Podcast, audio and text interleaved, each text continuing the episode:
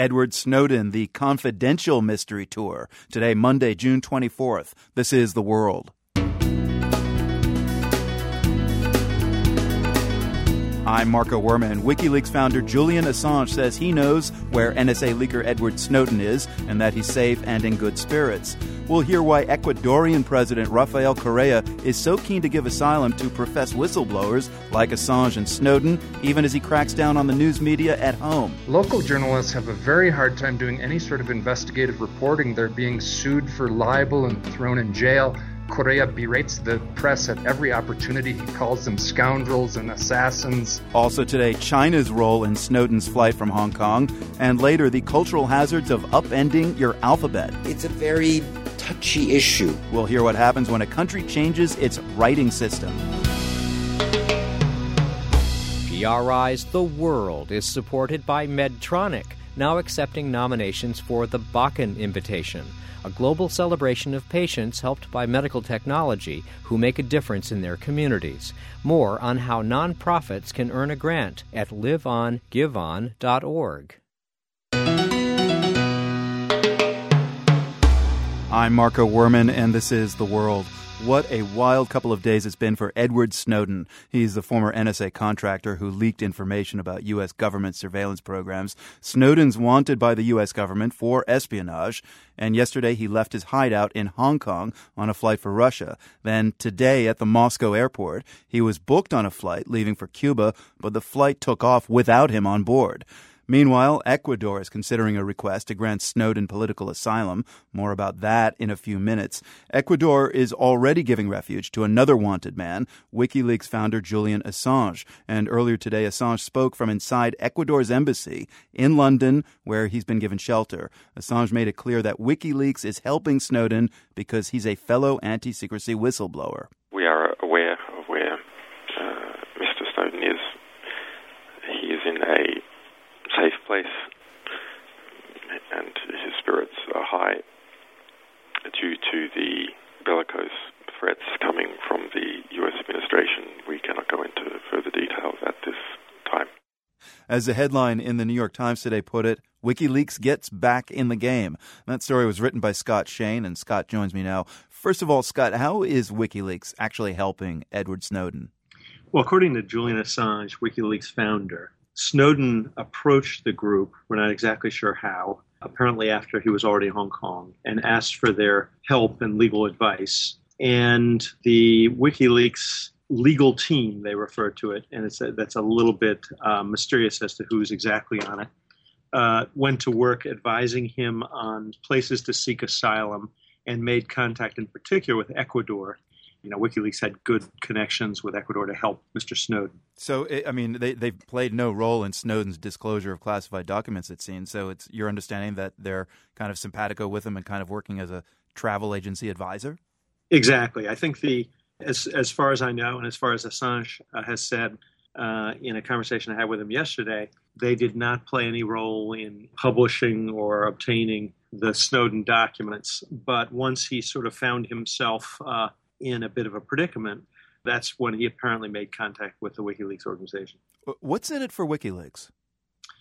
Well, WikiLeaks was founded in 2006 and got relatively little attention until Private Bradley Manning, that Army intelligence analyst in Iraq, decided that he was unhappy with some of the documents he was seeing and began feeding them to WikiLeaks. And in 2009, 2010, when those were published, including by my newspaper, the New York Times, they made a huge splash and they kind of put WikiLeaks on the map.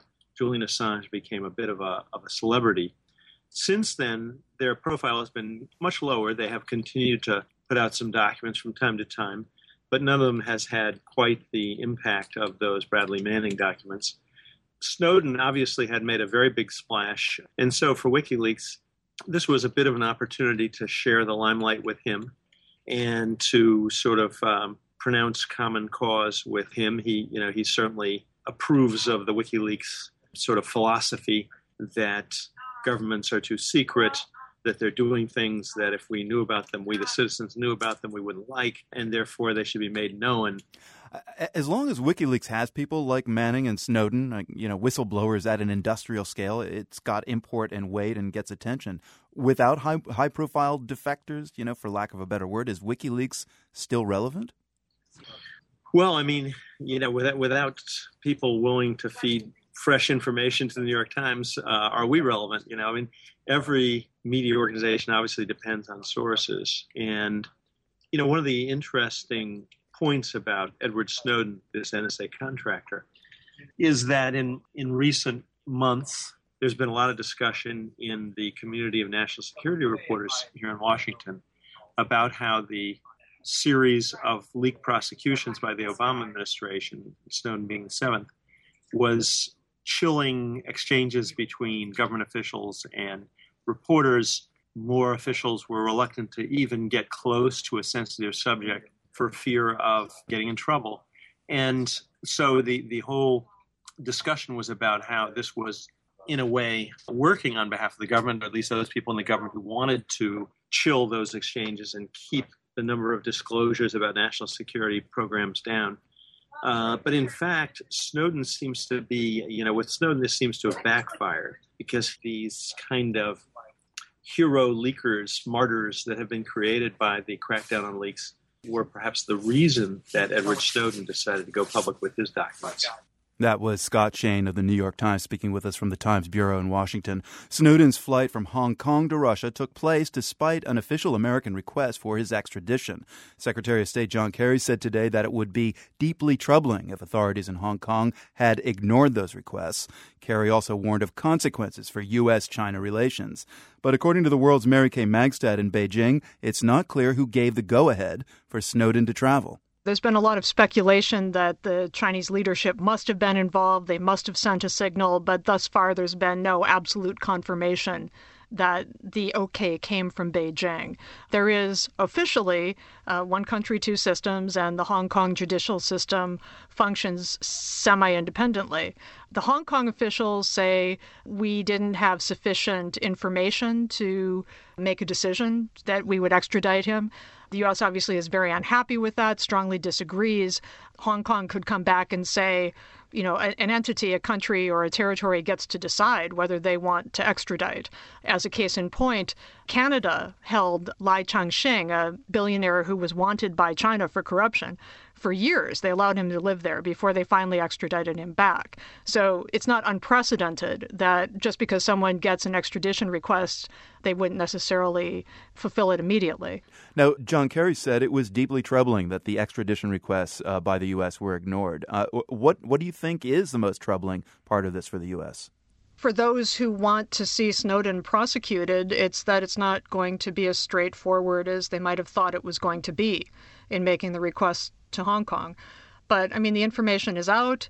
A conversation, a debate has has been started in the United States about this, and now elsewhere as well. I mean, certainly one lasting ramification of this is that the Chinese government, which has been somewhat restrained in its public rhetoric around this issue, actually, mm. very interestingly, um, has nonetheless made the point of, you know, we've been saying all along that we're a victim of this as much as anything else, and that we don't support surveillance, which, of course, you know, I mean, the Chinese are known to do surveillance themselves, but this has been the official line. And they've said, as their official statement, you know, we would like to have a discussion on this issue and try to be more constructive in how we deal with each other on the way forward. And what do Chinese uh, have to say about this? I mean, I saw one legislator in Hong Kong who was singing Snowden's praises. Is that uh, echoed across uh, society? Snowden is considered a hero in much of China and actually in much of Hong Kong. There have been people on China's version of Twitter called Weibo who have been comparing the help that he received to get from Hawaii to Hong Kong, Hong Kong to Russia, as being like Operation Yellow Bird. Now, Operation Yellow Bird yeah, was. The operation that helped Tiananmen pro democracy protesters escape China after the military crackdown in 1989. And this is appearing on China's Weibo, on China's version of Twitter, inside China, and the comments are not being taken down. The world's Mary Kay Magistad speaking with us from Beijing. Thank you. Thanks, Marco.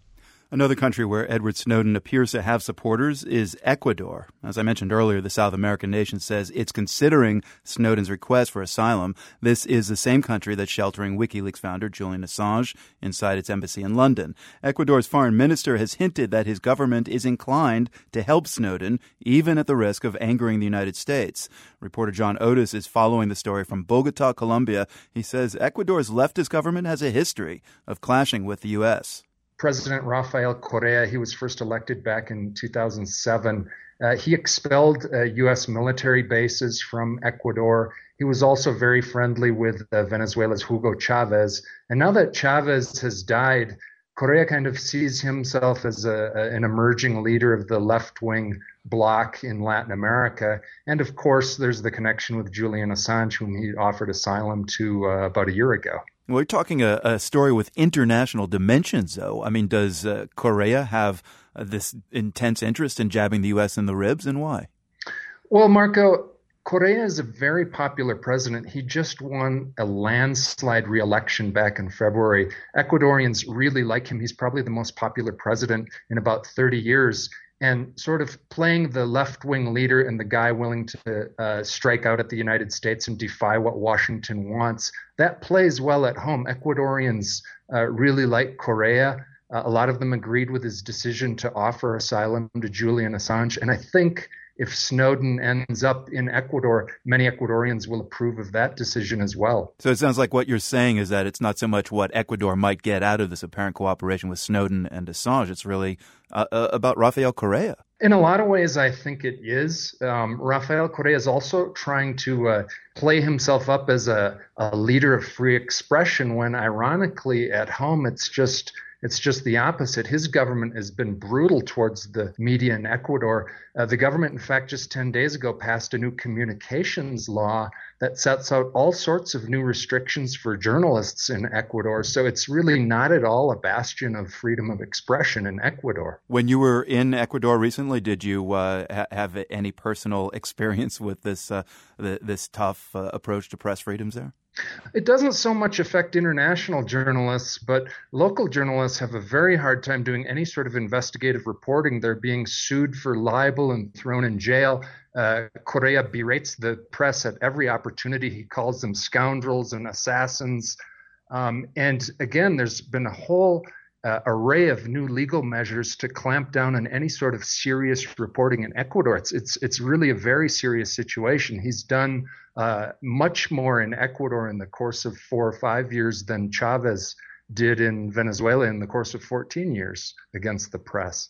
What do Correa's critics uh, in, in, Ecuador have to say about him and his whole kind of involvement in, in the WikiLeaks, Assange, and uh, now apparently Snowden business? The critics in Ecuador um, pretty much go along with the United States line that they shouldn't allow Snowden into the country because he's wanted for espionage in the United States. They see it as complicating the already tense relations between Ecuador and the United States. Uh, the United States is Ecuador's leading trade partner, and they're worried that uh, Ecuador will lose uh, trade preferences with the United States as well. Correa's critics would like to see a smoother relationship with the United States uh, the two countries recently just reestablished uh, full diplomatic relations after Correa had kicked out the United States ambassador a couple of years ago, and they'd like to keep things going on a smoother track. Do you see that happening now? It looks difficult. Uh, Correa said on Twitter this morning that he was going to make the decision about Snowden based on total sovereignty for Ecuador. You know, he, you mentioned his tweeting. He's been he seems to be tweeting uh, President Rafael Correa fairly regularly about uh, the the Snowden case. Um, is he relishing this? Yeah, Marco, I think Correa really is relishing this because it puts him back in the international headlines and then also uh, makes him stand out as the left wing leader in Latin America willing to stand up to Washington. All right. John Otis in Bogota, Colombia. Thanks for giving us the uh, angle on, on Ecuador here. Appreciate it. Thanks a lot, Marco. Still to come on the world, stalking the perfect dosa on PRI, Public Radio International. The World is brought to you by PRI with help from Medtronic, now accepting nominations for the Bakken Invitation, a global celebration of patients helped by medical technology who make a difference in their communities. More on how nonprofits can earn a grant at liveongiveon.org. I'm Marco Werman. This is The World. Imagine the people of country X have been accustomed to writing their language a certain way for centuries. And then, in a relatively short period of time, things change and they start using a different writing system or a script. Sounds pretty radical, doesn't it?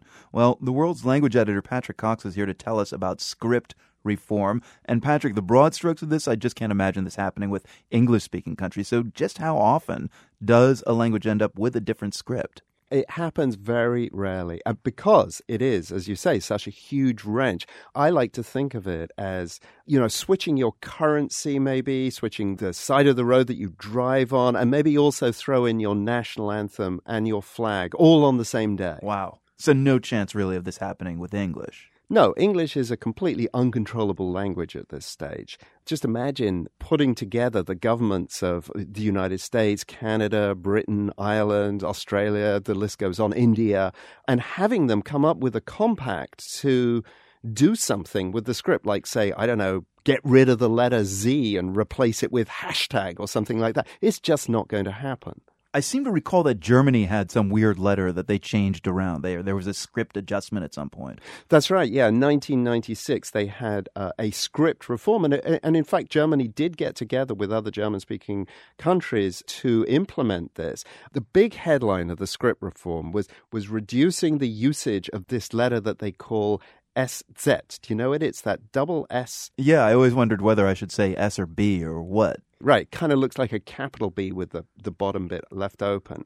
But the problem with that was that German people generally did not accept it. Uh, Gunter Grass refused to have his books published in under the newly reformed script, and several newspapers just ignored it. But there are languages, I believe, and we're about to hear about one of them, that have made changes, and those changes apparently have stuck. That's right. I mean, Vietnamese did it in 1918. They changed from a mainly Chinese character system to a largely Latin based script. And yes, we're going to hear about two languages that had Arabic based scripts. Uh, one of them, Turkish, changed its script, the other, Persian, has not. All right, Patrick, thanks very much. Here's reporter Ashley Cleek with the story. On a Wednesday afternoon, seven students sit in a darkened classroom on the campus of Bosphorus University in Istanbul. They squint up at a projection of a 100 year old handwritten letter. It's in Ottoman Turkish, that is, Turkish written in the Arabic alphabet. Slowly, the students read the script aloud, right to left. When they get stuck, Professor Edhem Eldem writes the words on a chalkboard. It takes an hour and a half to read four pages. Ottoman Turkish looks nothing like today's Turkish. In the Arabic script, vowels are not marked. That's confusing enough in Turkish. But Arabic script doesn't differentiate consonant sounds like g and k.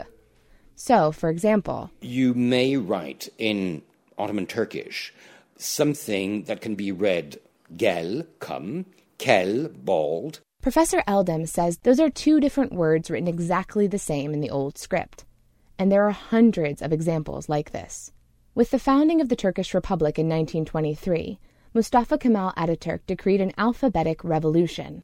The Arabic script of Ottoman Turkish was banned, and a new Turkish alphabet was invented based on Latin letters. Turkey's population was mostly illiterate, and the story goes that Ataturk traveled the countryside with a chalkboard teaching villages to read this new Turkish. Turkish today is extremely phonetic. I mean, uh, if it's properly written, there's no way you can go wrong when reading a Turkish word. And literacy did skyrocket. But Ataturk's alphabet revolution had another goal. It becomes also very symbolic in the sense that the Arabic script is the East, uh, the Latin script is the West kind of a divide, which is artificial, but still, if people believe in it, it's, it's a very touchy issue. Professor Eldem says the rational side of him supports the Latin script. And then again, I also am in a position to see to what extent the loss of that script has dispossessed Turks, especially students of history, of some kind of a contact with the past. And it's true. Unless they study Ottoman Turkish, an educated Turk cannot read the inscription on their great grandparents' headstones. What Turkey did was radical. It wasn't just a script change, it was a cultural shift. Only a handful of countries have attempted to remake their alphabet. Most have stuck with the script they have. Iran, for example. A, O, E, I, O, U, K. This is one of the dozen or so YouTube videos explaining what Persian would look like written in the Latin alphabet. Some websites have even transliterated Persian poems into a Latin based script. Persian, like Ottoman Turkish, is written in a slightly modified Arabic script that was adopted around the 9th century when Persia converted to Islam. And like Turkish, some say it's not the best fit. Some vowels are not marked. There are two letters for the sound t, three letters for s, and four for z.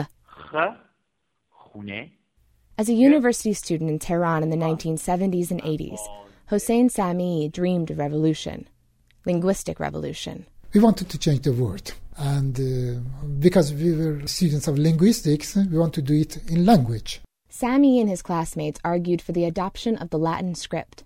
Now, Sami is a lecturer in Persian at Emory University in Atlanta.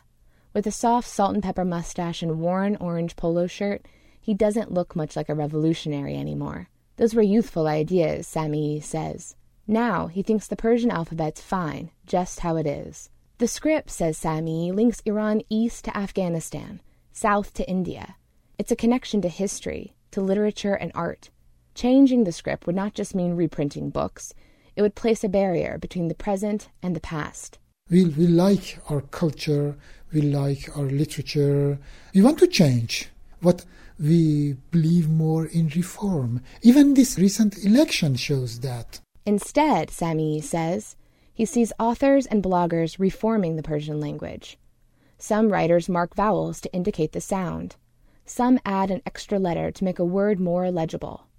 Still, it's a real struggle compared to, say, reading in Turkish, especially for those outside Iran. Every evening at their home in New Zealand, Fariz Piruzpay and Medio Azadi sit with their daughter Wiana and help her sound out words in Persian.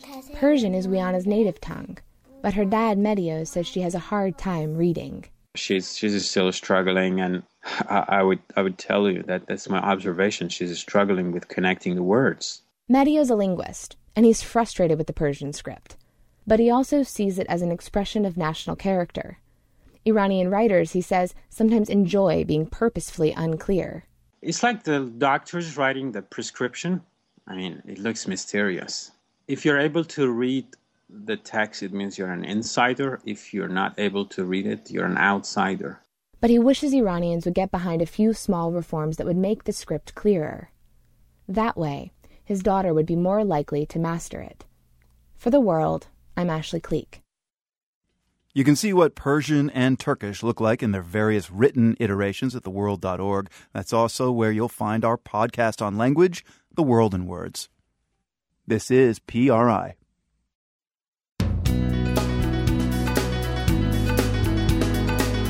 I'm Marco Werman. Ahead on the world, a young Indian American tastes his first dosa in the United States and realizes just because he's from India, it doesn't mean he knows everything about Indian food. And it was when I had a dosa in Manhattan one day that sort of blew me away. It was a humbling and mind expanding experience. PRI's The World is supported by Medtronic, now accepting nominations for the Bakken Invitation, a global celebration of patients helped by medical technology who are making a difference in their communities. Learn how nonprofit organizations may earn a $20,000 grant at liveongiveon.org. I'm Marco Werman, and this is The World, a co production of the BBC World Service, PRI, and WGBH Boston. Here's a dilemma for you meat production is one of the biggest sources of the pollution that's disrupting the global climate. But meat production is also booming around the world. That's especially true in places like China, where millions more people every year can finally afford a source of protein. It's a symbol of wealth there. Well, it turns out there's also a growing counter trend Chinese giving up meat and animal products altogether. The world's Mary Kay Magistad reports from Beijing in the latest part of our What's for Lunch series on food and climate change. Beijing's Ginkgo Tree Cafe fills up fast at lunchtime. With its vegan buffet and flavorful dishes, it offers all the taste but none of the meat that many Chinese love. My lunch companion, Long Quan, was an early follower of urban China's growing vegan trend. It started from when global warming was a big issue, and I looked into a lot of information about food's impact on the environment. I didn't know anything about it before. I was just loving the animals and didn't want to eat them. When I first met Long Quan four years ago, she was a pop singer, pixie faced, in her late 20s with little pigtails, bringing to mind a Chinese Bjork.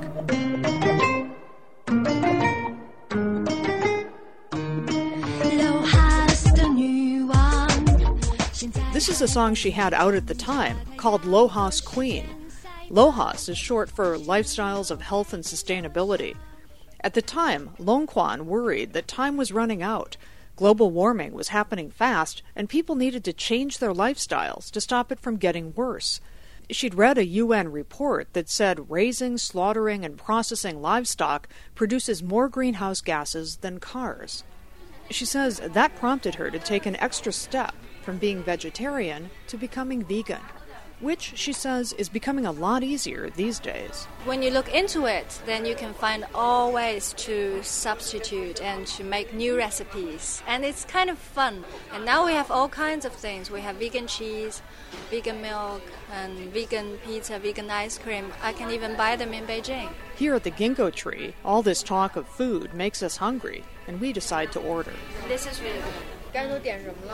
We opt for what the menu lists as lamb kebabs with cumin, fish with black bean sauce, a salad, spring rolls, and rice, all vegan.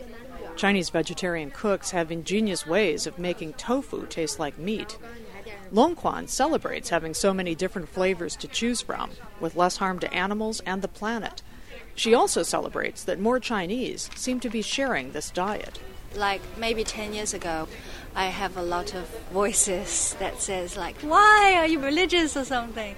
But now it's completely different, and the young generation, especially, they really, really care about the environment or quality of life, like pollution. It certainly seems that way at a nearby organic farmers market. It's packed on this sunny spring day, and the busiest booth is the vegan baker. Customer Huang Wen Se, who works for a conservation group, says vegetarian diets are catching on. A lot of my friends changed to uh, vegetarian. Not vegan yet, but vegetarian. And you think? I guess it is healthier, but I like meat. and there's the challenge. Most Chinese just don't want to give up meat. It's considered a sign of prosperity, and some think you can't have a healthy diet without it. But the organizer of the farmers market, Tian Le Chan, says you don't have to give up meat entirely to be environmentally responsible. It's important to know where your meat is from, how it is produced.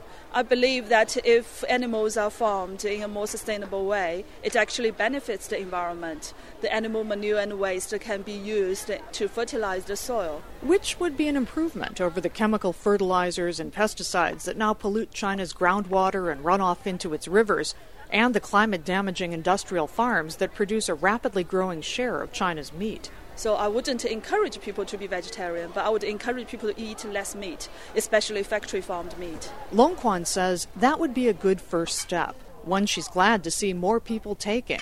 Because when the consciousness is changed, then everything follows, and the whole atmosphere of the country will be changed. For now, just 4 or 5% of Chinese are thought to be vegetarian. That's still more than 50 million people a whole lot more vegetarians than there are in the United States. But Long Quan thinks China can do better, and she's stopped singing to focus on spreading the word. For the world, I'm Mary Kay Magistad in Beijing. Our What's for Lunch series is part of Food for 9 Billion, a two year project of Homelands Productions and the Center for Investigative Reporting with broadcast partners PBS NewsHour and American Public Media's Marketplace. Check out other stories from our series at theworld.org. We'd also love to know whether you're changing your diet in response to climate change. We've got some great photos of what some of you are doing and eating on Instagram. You can share yours with the hashtag What's for lunch? That's what's, W H A T S, the number four lunch. What's for lunch?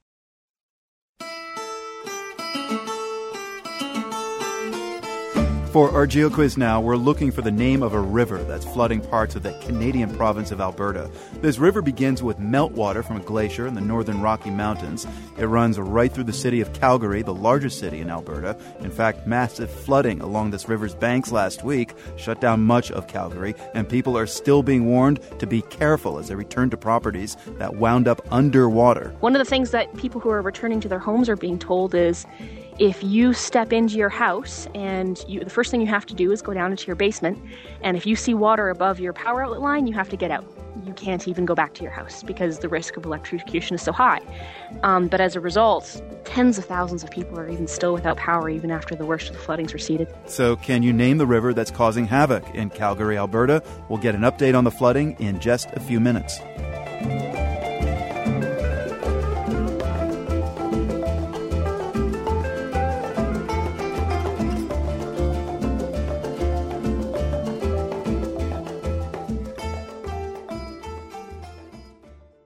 Okay, I don't mean to stereotype, but you don't usually associate Buddhist monks with living the high life, let alone flying in conspicuous luxury on a private jet. You'd expect that from, I don't know, Russian oligarchs or pampered sports stars. And yet a video popped up recently from Thailand of Buddhist monks flying in their signature saffron robes and their rockin' designer shades and top of the line man bags. So who are these bling Buddhists? John Burdett is a best selling author of crime novels set in Thailand, which often feature atypical Buddhists. Burdett lives in Bangkok, and he says it's not shocking that monks in Thailand are flying on private jets. There's a strong sense, I suppose, kind of a folk sense in Asia that someone who is um, purified and close to enlightenment will always attract the best. So it's not the same um, violent contradiction between uh, money and spirituality that we have in the West, although um, I confess that, that argument doesn't apply that well to Buddhism when it's someone who's taken a vow of poverty. Isn't the path to enlightenment through modesty and getting rid of possessions and living an ascetic life, not putting on aviator sunglasses? That's one of the paths. It's um, but Asia has been religious for five thousand years, and there are layers upon layers of this kind of thing. So uh, sometimes a spiritual person. I mean, let's take a neutral example like India. Uh, someone who's um, everybody acknowledges is enormously spiritual. People pile in donations because they think they'll make merit that way, and the same thing happens in Thailand. And there are very many wealthy Thais who are devout Buddhists and pile in huge sums of money into the monasteries. The way, if you want to contribute to Buddhism in Thailand, you contribute directly to your monastery, the monastery that you feel closest to. This chap that we see uh, in his designer sunglasses in his jet is also responsible for pulling in uh, huge amounts of donor money that um, rebuilt the monastery where he uh, where he is. I mean, it's one thing to raise funds uh, and give it back to the monastery, but how do these monks justify that intellectually? Uh, you'd, have to ask the monks.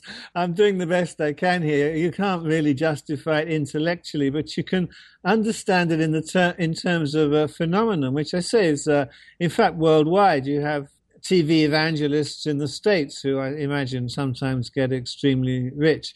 Um, the fact that it happened here in the context of Buddhism doesn't, I have to confess, it does make people shake their heads um, in sorrow, really, more than anything else, because Thais are very, very serious about their Buddhism. And to see someone, um, I mean, we don't know his side of the story yet, but to see someone who's taken a vow of poverty in a private jet wearing designer sunglasses.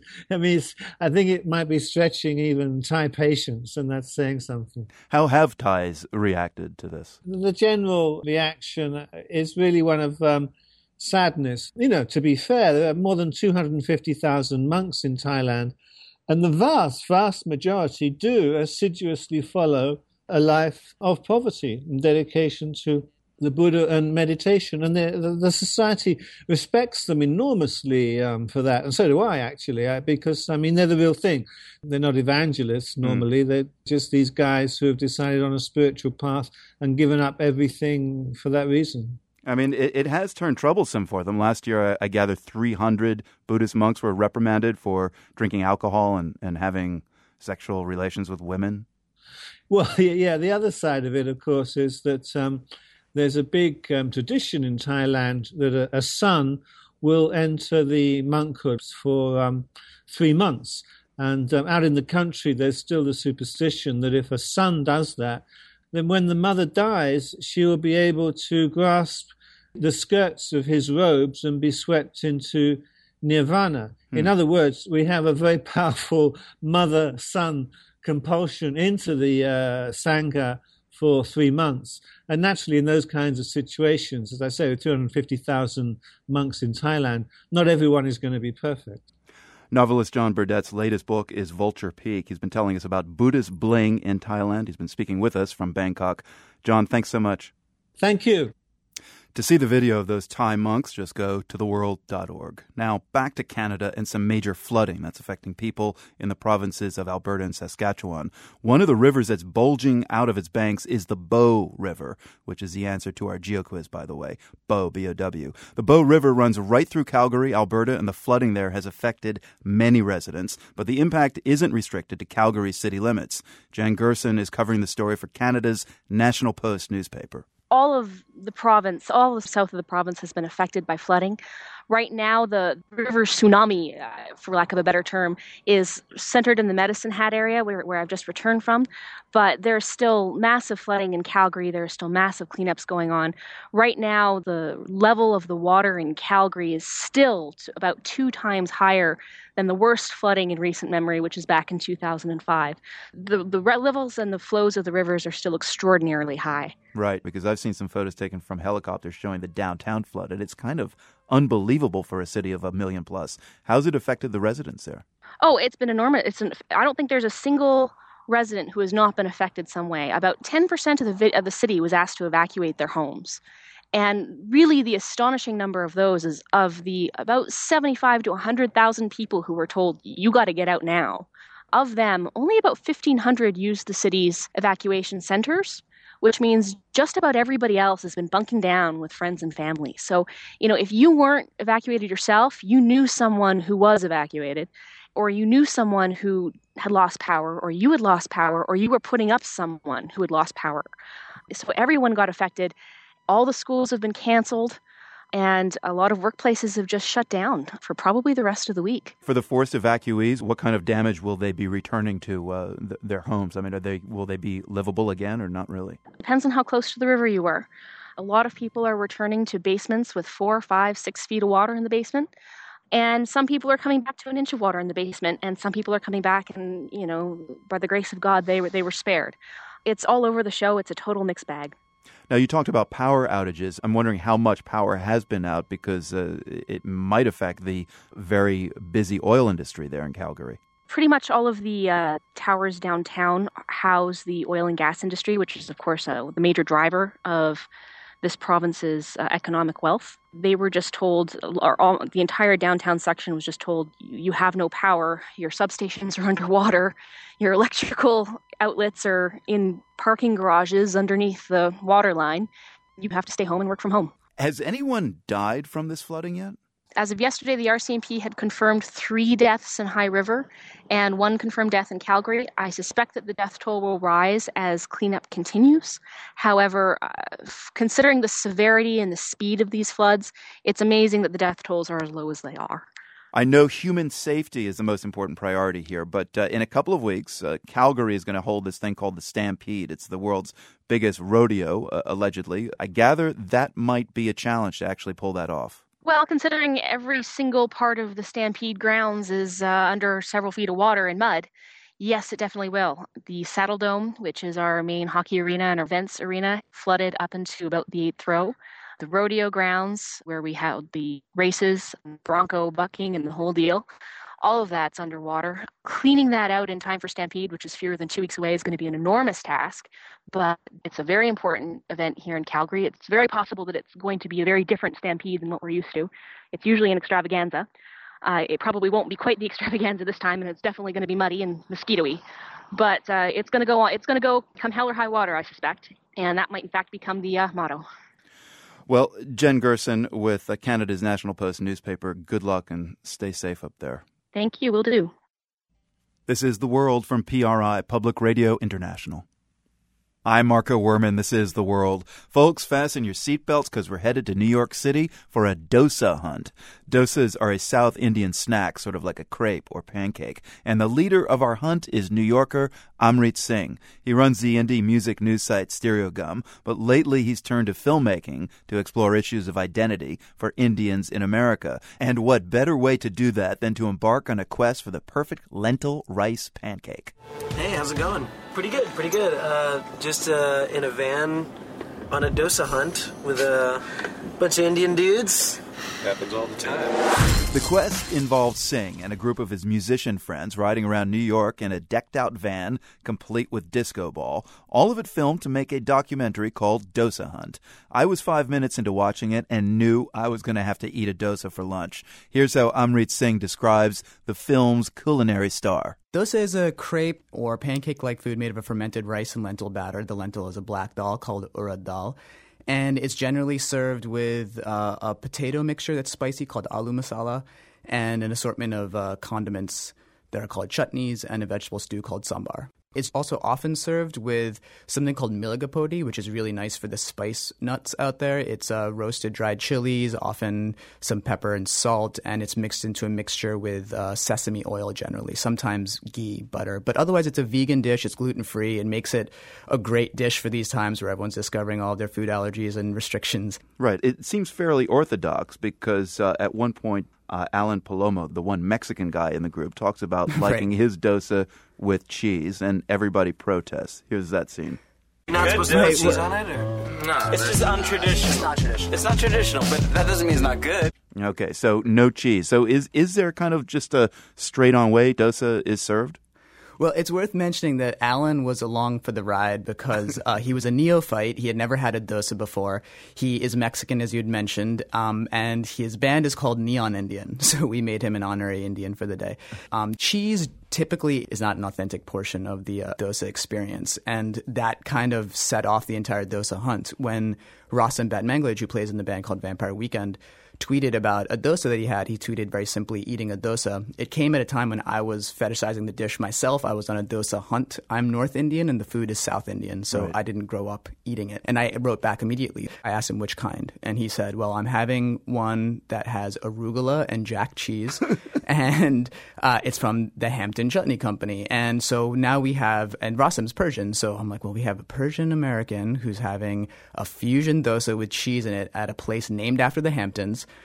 and this is an issue. We need to go for those at some time. Right. Well, it makes sense. I mean, the tagline for the film, though, is the greatest hunt for South Indian food in New York City ever committed to film. Isn't this the only right. hunt for South Indian food in New York City? exactly. It's it's so bold. It's such a bold claim, but it makes it much easier given the fact that it is the only one that's ever happened. As for the sambar, this sauce, uh, I want our listeners to hear at this point in the film where uh, Anand Wilder from the band Yeasayer actually calls his mom to ask about one vegetable that you eat with sambar. Mom, you're on speakerphone. Hello? Hello? in, you, uh, in India, like in my house, we never have sambar without drumstick. What's the actual vegetable called? It's called drumstick. Yeah, it's called drumstick, but it's not chicken, uh, and I doubt I don't know what it is, but I doubt it even tastes like chicken. So what the heck is a drumstick? it's a really interesting vegetable. It's kind of it, it's somewhat akin to okra. It's got somewhat of a husk. It's thrown into the sambar. It gives it a certain flavor, and it's really fun to eat. Um, yeah, and we found out that it was called saragova in the grocery store, and this moment of confusion, this sort of cultural confusion, was very much what the film was designed to do. I mean, this dosa hunt came about very organically from that Twitter exchange that I mentioned, mm. which attracted members from Das Racist, Neon Indian, Yeasayer, Vampire Weekend. I myself run a website called Stereogum, which has been chronicling the rise of these bands for the last seven years. And um, you know, I didn't grow up with people that looked like me in bands that I liked listening to, and I've often thought as these bands have come up and as I've developed friendships with them, that now must be amazing to be a 15 year old brown kid and see guys that are operating in the fields of hip hop and jazz and synth rock and all that stuff, um, and doing it so successfully. So getting us together felt momentous. Documenting it seemed like a natural idea, but the idea also was that this quest for this authentic dish would elicit the sorts of conversations and issues of culture and identity in an organic way, the food really became the device. And so this conversation with Anand's mom wasn't scripted, it was very organic and natural to the day, mm. but it was very much at the heart of what the film was trying to say. I mean, you guys are all clearly obsessed with dosas, but as you say, this is also really about identity. I mean, none of you have uh, Indian accents. You're all kind of hybrids, really. And you kind of cop to at the beginning of the film that you only recently discovered dosas. Yeah, I mean, so I grew up in a North Indian family. My family was all born in Punjab, and after partition, had kind of moved to different parts of India. But that's where my family comes from, and that's the food that I grew up eating. And it was when I had a dosa in Manhattan one day when I moved to Manhattan as a young adult that sort of blew me away. It was a humbling and mind expanding experience, this dosa was, because I realized that I'd been purporting to be an expert on Indian food, but really I'd conflated Indian with North Indian, as mm. I think many people in the West have, because there's sorts of waves of immigration that came over in the 60s when the visa rules had been sort of changed and allowed for immigration in a new way, were primarily coming from North India with respect to the South Asian continent. And people here just began to equate those. And now you're seeing a sort of like zeitgeistical faddish approach to dosa, which is really great. And it's sort of expanding people's understandings of what Indian culture is. You know, that story is seen in my personal relationship to the culture too. So having this dosa as a young adult was like, I need to get more dosa. I need to know more about the country that I'm from. Amrit Singh is the filmmaker behind the short documentary Dosa Hunt. Amrit, let's have uh, dosa together sometime. I think that'd be fun. Marco, I'd love to do that sometime. Let's do it. Could I have a masala dosa? One masala dosa and one uh, sugarcane juice, please? For here, please. Yeah. Yep. Told you I was going to have dosa for lunch. Got so inspired. And while I wait for my dosa, I want to pick up on that idea of hybrid Indians. So, Amrit Singh is one example of how Indian culture gets hybridized here. Let me tell you about another example of an Indian in India who has invented an instrument that morphs Indian ragas with American slide guitar. His name is Debashish Bhattacharya, his instrument, the Hindustani slide guitar.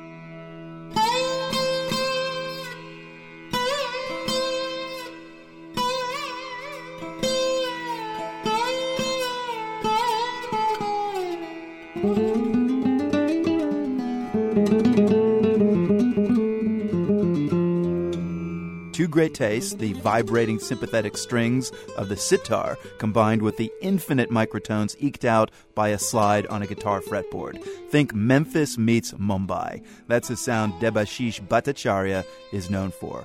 As part of our Global Nation coverage, we'll leave you with the track Kirwani 1.5 plus 8.5.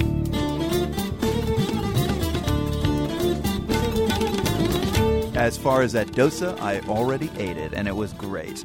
I've got visual proof on Instagram. You can follow me there at Marco Werman. Same handle at Twitter, by the way. From the Nan and Bill Harris studios at WGBH in Boston, I'm Marco Werman. We're back tomorrow.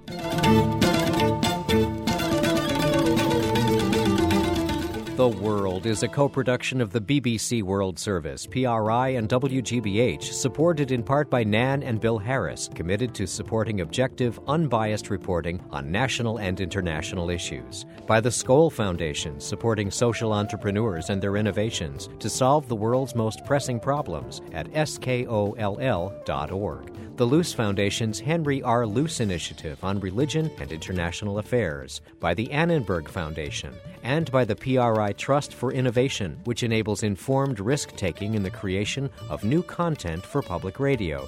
Donors to the Trust include Marguerite Steed Hoffman, the Tagney Jones Family Fund, and the Rose Family Fund. PRI, Public Radio International.